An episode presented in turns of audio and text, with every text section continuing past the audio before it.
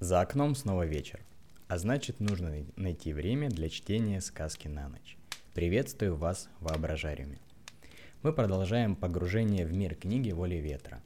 В предыдущей главе наши герои познакомили читателей с деревней Мегольд и ее жителями. Для тех, кто пропустил, ссылку оставлю в описании. Также хочу сообщить, что теперь сказки на ночь доступны в аудиоформате в виде подкастов. Ссылку также прикреплю ниже. А теперь продолжим. Глава 4. Дни бежали один за другим. Я не успел опомниться, как лето перевалило за середину. Ежедневно мы с Клаусом отправлялись в разные концы округи нашей деревни, чтобы узнать что-то новое, познакомиться с кем-то, испытать те чувства, которых раньше не испытывали. Практически каждый житель уже был знаком с невысоким мальчиком со светлыми волосами и непривычно звонкой буквой «Р», который еще совсем недавно был здесь новеньким. Практически за два месяца жизни Клауса в Мегольде мы успели исследовать ближайший лес и собрать не одной ягодой ведро ягод. Побывать на запрещенном озере и своими глазами увидеть эскорций. Лесник Куц показал нам звездное небо. Клаусу тогда сильно влетело за то, что поздно вернулся домой, но оно того стоило. Мы узнали про множество созвездий и о том, как странники путешествуют по миру, сверяя свои маршруты с картой звездного неба. Я показал своему другу почти все в нашей деревне и он уже самостоятельно обращался куда-либо, если ему это было нужно. Так он, наконец, познакомился с Маргарет лично. Клаус рассказывал мне, что он завел читательский абонемент в нашей библиотеке. Он часто брал книги домой, а Эльза их читала. Однажды, возвращая очередную книгу, он столкнулся с Маргарет прямо в дверях библиотеки. Клаус рассказал во время нашей прогулки, как это было – при очередном посещении библиотеки он резко открыл входную дверь, когда Маргарет пыталась выйти из здания. Клаус отпрянул назад от неожиданности, книга вылетела из его рук и упала на пол, распахнув на всеобщее обозрение свое содержимое. На развороте был изображен стремительно лета- летящий самолет. И Маргарет, поднимая книгу с пола, сказала Клаусу, «Будь осторожней, у настоящих летчиков должна быть хорошая реакция». Маргарет подала книгу оторопевшему другу и широко улыбнулась. «Ты ведь здесь живешь недавно, правда?» «Вроде ваш дом находится в начале деревни, если я ничего не путаю». Клаус молча забрал книгу и продолжал смотреть прямо в сияющее лицо девушки. «Эй, ты умеешь говорить?» Не получив какого-либо ответа, Маргарет пожала плечами и решила было идти по своим делам. Клаус рассказывал мне, что в тот момент он не мог выдавить из себя ни звука, словно что-то забрало его голос – «Извините, пожалуйста», — он тяжело вздохнул. «Я не хотел вас врезаться, просто дверь очень тугая». Маргарет повернулась и поднялась обратно на крыльцо. Положив стопку книг, что она держала в руках на перила, она сказала. «Так значит, ты все же не немой». «Ничего страшного, я вижу, ты испугался больше моего». Клаус словно изменился и резко выпалил. «Ничего я не испугался». Но потом неуверенность снова вернулась к моему другу. Лицо покраснело от смущения. Ну ладно, ладно. Дверь тут действительно тугая. Ты знаешь, возможно, если бы не ты, я не смогла бы ее открыть со всеми своими книгами в руках. Меня зовут Маргарет. А как тебя? Клаус Гаре. И да, я живу в Мигольде недавно, в большом доме под номером 13. Клаус взял книгу обеими руками перед собой и опустил глаза вниз.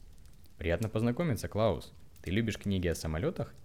Друг прислонился спиной к перилам и робко поднял взгляд – он увидел большие голубые глаза Маргарет, которая с интересом разглядывала его наряд. Очевидно, Клаус был одет, как всегда, странно. Этот момент встречи он упустил.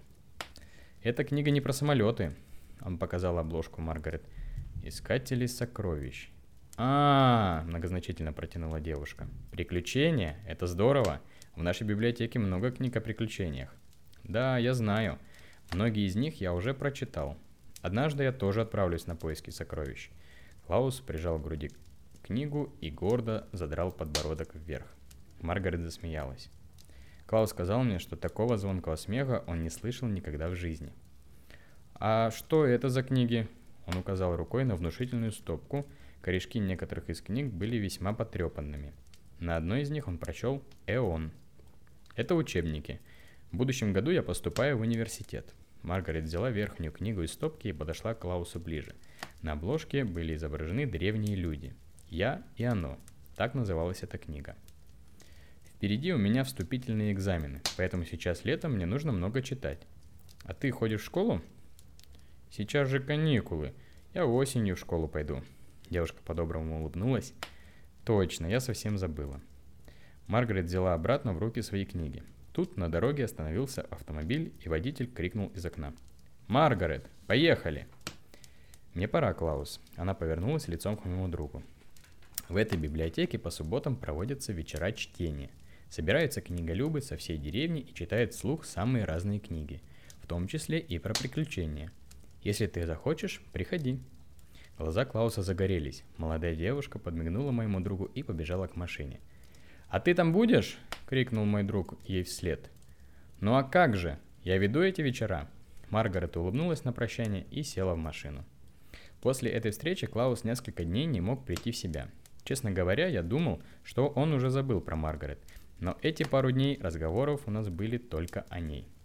Клаус твердо намеревался ходить на вечера чтения и просил первый раз сходить меня с ним. Впрочем, я не возражал. Мне было интересно послушать разные истории. Чем ближе приближалась суббота, тем Клаус больше волновался. В пятницу мы планировали поход на поле. Герман Штольц обещал научить нас водить мотоцикл. Это событие должно было стать грандиозным. Ничего себе, только подумайте. Наши ровесники еще не все умели кататься на велосипедах, а мы должны были научиться ездить на мотоцикле. Конец первой части четвертой главы. В тот день, сгорая от нетерпения, я ждал Клауса в оговоренное время возле калитки его дома. Но он не появлялся, хотя раньше, если я опаздывал, то совсем не намного. Нахлынула тревога. Вдруг Герман не дождется нас и уедет. Или хуже того, научит ездить кого-то другого. Я подошел к калитке и попробовал ее открыть, но она была заперта.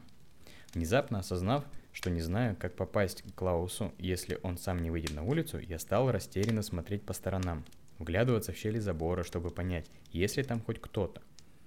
Но во дворе дома Клауса было безлюдно. Совсем никого. Немного подумав, я решил, что если Клаус не появится в течение 10 минут, то пойду учиться вождению один – Скамейка у амбара ждала моего возвращения. Время, казалось, тянется вечно. Поскольку часов у меня не было, я придумал считать минуты по сигналу светофора, что был установлен на перекрестке. Он как раз очень хорошо просматривается. Я отсчитал время работы светофора в зеленом цвете и в красном. Оказалось, что на это потребуется примерно одна минута. Соответственно, через 9 зеленых цветов я уходил на трассу в поле. Когда зеленый свет загорелся седьмой раз, мимо меня по дороге проехал автомобиль, а за ним сразу еще один. Я узнал вторую машину. Это же был Хорьх 830. Он доехал до перекрестка и совершил разворот, чтобы подъехать к крыльцу. Машина остановилась, и из-за руля вышел уже знакомый мне Габриэль.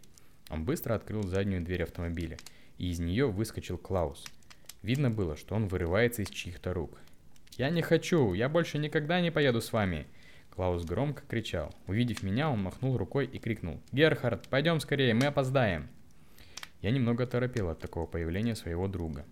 Мне не было понятно, что произошло. Я просто молча соскочил со скамейки и подчинился воле Клауса. Мы побежали по дороге ко двору госпожи Урсулы. Вслед за Клаусом из машины выскочили его отец и Эльза. «Клаус Гаре, вернись сейчас же!» Эльза строгим голосом скомандовала нам вслед. «Ты мне не мать, ты не можешь приказывать!» Клаус не был похож на себя обычного. Он кричал на бегу, не оборачиваясь назад. Я услышал, как Эльза обращается к кому-то по имени Хайнц, чтобы он что-то сделал. Видимо, так зовут папу Клауса, подумал я. Эльза, успокойся, все будет хорошо. Он придет в себя и вернется, не в первый же раз. И кто такой этот Герхард? Это были последние слова, которые я услышал. Басовитый голос звучал спокойно. Напротив, голос Эльзы был очень высоким и тревожным. Она явно сильно переживала. От увиденной картины у меня из головы вылетело, что я хотел отчитать Клауса за опоздание. Я привык видеть своего друга спокойным, часто неуверенным. Он голос-то редко повышал. И да, он не любил бегать, а сейчас он бежал так быстро и без устали, что я в один момент не выдержал и крикнул. «Стой! Я больше не могу!» Вначале я перешел на быстрый шаг, а потом замедлился, практически остановился. Клаус развернулся и резко встал как вкопанный. Мы оба тяжело дышали и первые пару минут не могли ничего сказать. Как только ритм моего дыхания немного пришел в норму, я спросил своего друга. «У тебя все в порядке? Я волновался, что ты не придешь?» Мы не быстро зашагали по дороге в поле. «Извини, Герхард, что заставил ждать. я не знал, что мы уедем на столько времени. А куда вы ездили? Что случилось? Я осторожно задал вопрос и смотрел на своего друга, пытаясь понять, можно ли было его задавать. Клаус немного помолчал, все еще тяжело втягивая воздух. Мы ездили в Абрук, в больницу, по назначению доктора из Барилы. Здешний врач делал мне осмотр, как сказала Эльза. Это нужно для поступления в школу.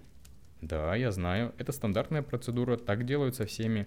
Все школьники проходят несколько врачей, большая часть из них нормальная. Я понимающе кивал головой.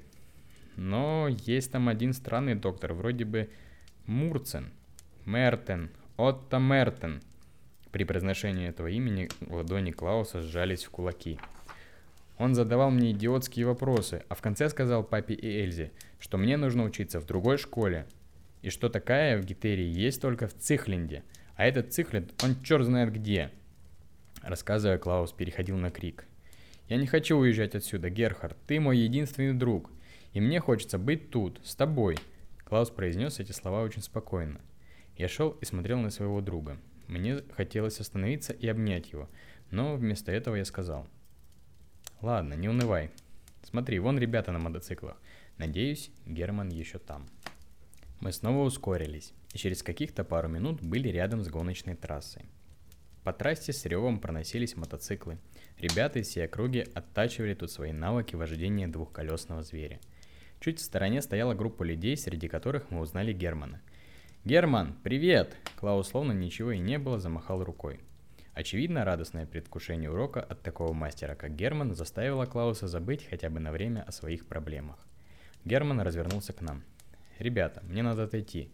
Попрощавшись со своей компанией, он зашагал к своему мотоциклу, который стоял на специальной парковке. Рычащим голосом он спросил. «Так, почему опаздываем?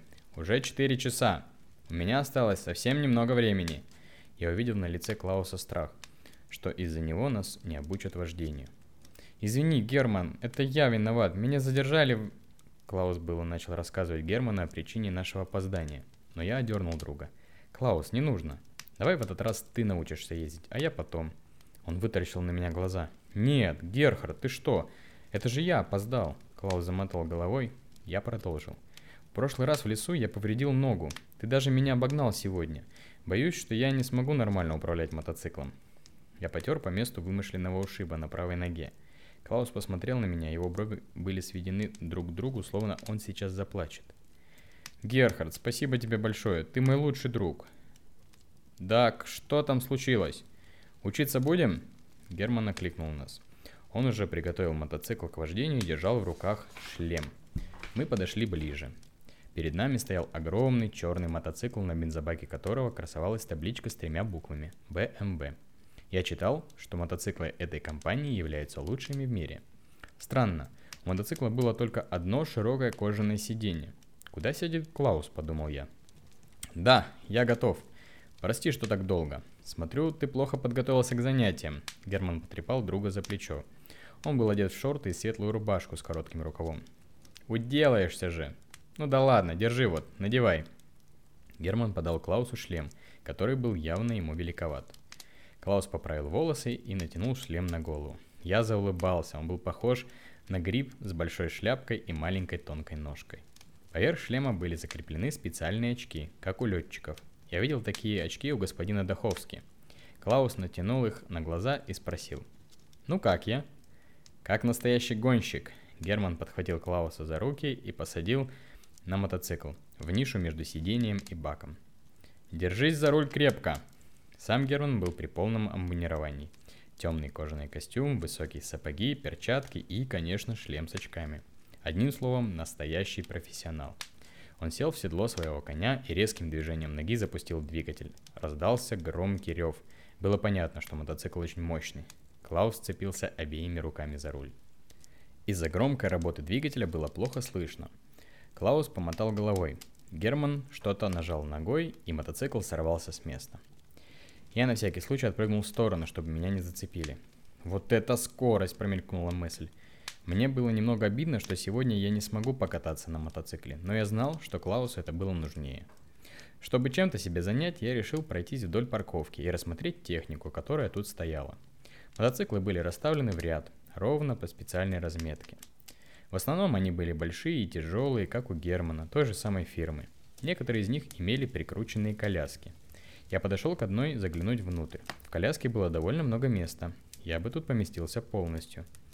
Наверное, здорово вот так путешествовать, подумал я. У коляски было приделано небольшое стекло, чтобы пассажиру было удобнее во время движения.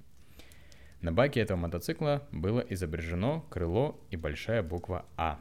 Он был красиво покрашен в черный и желтый цвета, что выгодно отличало его от других, практически всех черных. Дальше стояли мотоциклы, больше похожие на велосипеды. Их отличительная легкая конструкция и тонкие колеса. Я разглядел надпись NSU в самом конце этого ряда стоял потрясающий красивый мотоцикл красного цвета. На его баке не было никаких надписей, но я узнал этот аппарат. В журнале, что я видел у Клауса, была фотография этого мотоцикла. Он назывался «Виктория». Я подошел поближе, чтобы посмотреть изящные формы этой машины. Его конструкция напоминала мне летящую птицу. Ручки руля были отведены назад, словно крылья. Захотелось на него сесть. Но один из парней, что стоял рядом, направился прямо ко мне – я испугался и быстро зашагал в сторону стоянки, туда, где мы расстались с Клаусом и Германом. Обернувшись назад, я увидел, как тот парень что-то взял из боковой сумки мотоцикла и пошел обратно. Фух, думал, что он за мной. Вернувшись на место, я стал высматривать Клауса. Разглядывая проезжающих мотоциклистов, я фантазировал, как сам буду ездить так же. Представлял, что когда вырасту, куплю себе свой мотоцикл и буду мчать на нем по шоссе. Среди гоняющих ребят было сложно понять, кто есть кто. Когда мы согласились на этот урок, мы не учли одного. Трасса очень грязная. Я посмотрел на свои светлые штаны и подумал, хорошо, что в этот раз поехал не я. И правда, через мгновение мимо меня пролетел Герман с Клаусом на бензобаке. На их мото... За их мотоциклом гналось целое облако серо-красной пыли, так что мне пришлось зажмурить глаза. Пыль попала в рот и нос, из-за чего я раскашлялся. Ребята со стоянки смотрели за гонкой и что-то громко кричали и махали руками. Видимо, переживали за своих товарищей. Я тоже решил поддержать Клауса. Отойдя чуть подальше от трассы, чтобы пыль не попадала на меня, я поднялся на перилы небольшого заборчика, который отделял зону гонок от стоянки. Я всматривался в поворот, из-за которого должен был повернуть Герман и Клаус. Но их все не было. Мимо проезжали другие ребята, которых я уже видел, но мой друг по-прежнему не появлялся. Напряжение усиливалось. Вдруг они упали. Но только данная мысль посетила меня, как из-за ворот показался нужный мотоцикл. И не поверите, Клаус сам рулил. Мотоцикл ехал не быстро, поэтому их так долго не было. Клаус сам держал рукоятки мотоцикла и управлял ими, а Герман лишь придерживал руки Клауса. Я вытянулся вперед, ногами обхватив перила и стал громко кричать «Вперед, Клаус!». Скорее всего, он меня не слышал, потому что шум стоял невероятный, но это было неважно. Мой друг сам управлял мотоциклом, а я болел за него на импровизированных трибунах. Рядом стоявшие девушки переговаривались между собой. «Смотри, что выделывает Штольц. Посадил ребенка за руль». «Да он просто ненормальный». Вскоре из-за поворота снова показался мотоцикл Германа. В этот раз управлял машиной самостоятельно. На выходе из поворота он сбросил скорость и свернул на стоянку. Я спрыгнул с перил и побежал к ребятам. Герман остановил свой БМВ и щелкнул подножкой. Повернув ключ, мотор этого зверя замолчал. Я посмотрел на Германа и Клауса с ног до головы, они были покрыты толстым слоем пыли. Мотоцикл тоже был весь покрыт пылью, от него веяло сильным жаром. Герман взял Клауса под руки и одним движением поставил на ноги возле мотоцикла. Я не мог сдержаться от смеха. «Клаус, ты просто замечательно выглядишь!» Он начал прыгать на месте, чтобы стряхнуть хоть сколько-то пыли. «Подожди, не дергайся!» Герман принес откуда-то щетку и стал обметать моего друга. Вокруг стало все как в тумане. Клаус стоял неподвижно и выполнял все команды своего учителя. Руки вперед. Хорошо. Левую ногу. Теперь правую. Замечательно. Теперь нагнись вперед. Разворот. Герман сознанием дела отряхивал моего друга так, что через каких-то 2-3 минуты он снова стал похож на человека – когда Клаус снял шлем и очки, то я увидел яркий контраст чистой части лица, что были спрятаны за очками, и всего вокруг. Клаус широко улыбался. Просто сияло счастье. Как только он вырвался из чистки Германа, мы подбежали друг к другу. «Герхард, ты видел? Я сам, сам рулил, я управлял мотоциклом». Мы не могли стоять спокойно, поэтому, взявшись за руки, мы начали подпрыгивать. Со стороны, вероятно, это выглядело странно, что отражалось на лицах ребят, которые с удивлением смотрели на нас. Герман же оперся на свой мотоцикл и наблюдал за происходящим со снисходительной улыбкой. Но мы никого не замечали вокруг. «Конечно видел, я кричал тебе и махал руками. Это было потрясающе. Смотри, мои руки трясутся». Так бывает, это когда организм испытал сильный стресс. Через пару минут это пройдет, не волнуйся. Да, стресс. Мне было очень страшно сначала. Мимо проезжали другие мотоциклы, их было так много, все кругом в пыли. Даже дышать было трудно, но Герман меня подбадривал. На втором круге я освоился и стало легче. Ты знаешь, Герхард, когда мотоцикл едет, им довольно просто управлять, но если он останавливается, то я уже не смогу повернуть. Клаус, я так за тебя рад, ты настоящий смельчак. Сзади подошел Герман и положил руку на плечо Клауса. Ну что, малой, понравилось?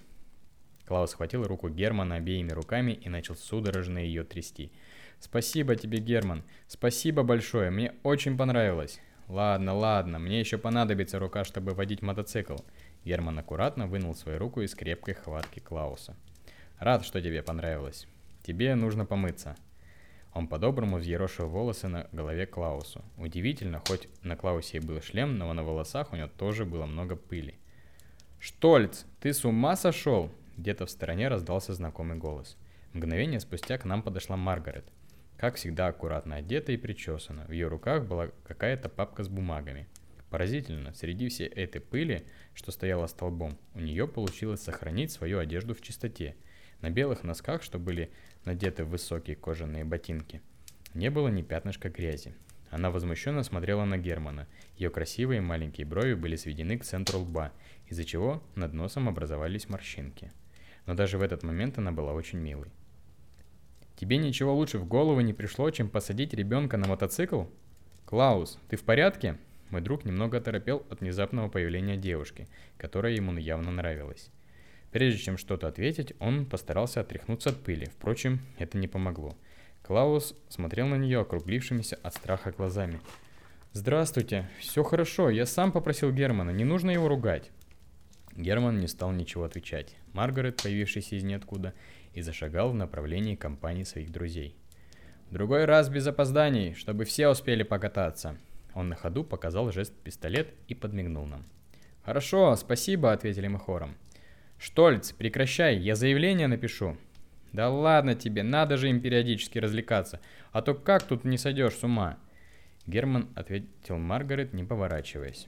Эти слова сработали как бензин для огня — Маргарет сдержанно улыбнулась нам и быстро зашагала вслед за Германом, что-то выкрикивая про неэтичности пациентов. «Откуда здесь взялась Маргарет, ты не видел?» Она просто вышла откуда-то сзади. Может, тоже за кого-то болела? Клаус пожал плечами. Какой же Герман хороший парень. Клаус, ладно, нам надо идти. Тебе действительно не помешало бы помыться. Лицо Клауса переменилось. Вспомнив о поездке к врачу, он замолчал и уставился в землю. «Не хочу домой!» Он пнул траву грязным ботинком. «Твои родители, наверное, волнуются. Не расстраивайся, Клаус, я думаю, все образумится. Давай немного прогуляемся». Я положил руку на плечи другу, и мы пошли по полю в направлении дома. Тут, так же как и по берегу ручья, можно было обойти всю деревню. Мы решили не спускаться на дорогу. Позади нас все, все еще раздавался рев мощных моторов мотоциклов и голоса ребят. Минут через десять Клаус приободрился – а может у меня получится убедить папу и Эльзу, что нам нужно остаться? Я очень на это надеюсь, Клаус. Я тоже не хочу, чтобы ты уезжал, ведь в деревне мне не с кем больше дружить. Мы оба тяжело вдохнули. Солнце постепенно двигалось за горный хребет. Дневной зной сменился вечерней прохладой. Лето в нашем регионе, как правило, дождливое, но в этом году стояла аномально жаркая погода. Осадков не было более трех недель. Из-за этого трава местами сильно пожелтела – мы шли по дороге, продавленной частя... частым движением тракторов. Две глубокие колеи тянулись далеко вперед. Чтобы себя чем-то занять, мы перепрыгивали с одного края колеи на другой, представляя, что в ней горячая лава. Вдали послышалось мычание коров. Половина шестого. Герхард, а когда ваша очередь пасти коров? Я бы очень хотел сходить с вами. Надо посмотреть, кто сегодня возвращает животных. Станет понятно, кто следующий. Мы быстро зашагали навстречу стаду, которое уже подходило к спуску на переулок Коштрасс. Нагнав их на спуске, я увидел, что коровами управляет Мартин Кейсер, старший сын Лютера Кейсера, местного портного. «О, смотри, Клаус, сегодня пасли Кейсеры, значит скоро очередь Полди. Мы же завтра идем в библиотеку, можно спросить Маргарет». При упоминании Маргарет Клаус всегда менялся в лице. Мы шли среди коров по дороге.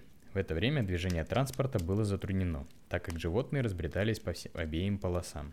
Мартин лениво подгонял оставшихся. Конечно, целый день на жаре провести в горах – это тяжело, уж я-то знаю.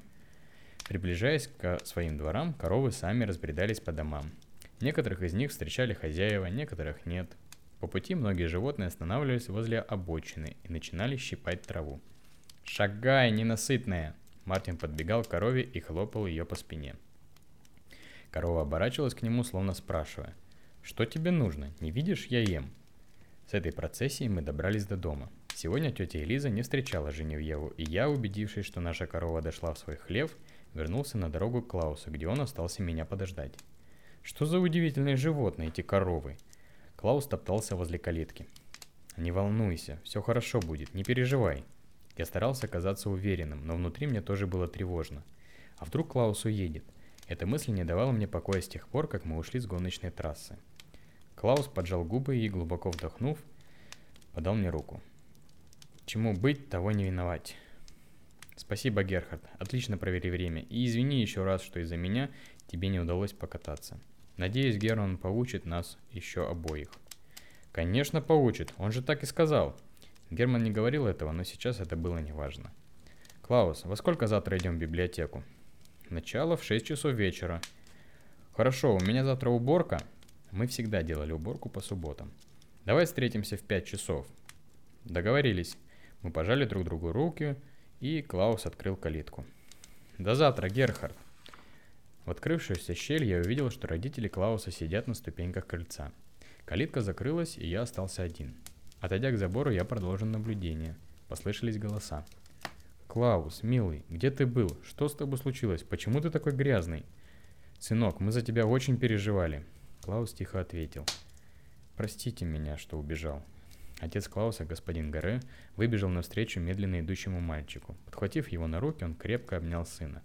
Клаус уткнулся лицом в его плечо. Госпожа Гаре тоже спустилась с крыльца и подошла к этим двоим.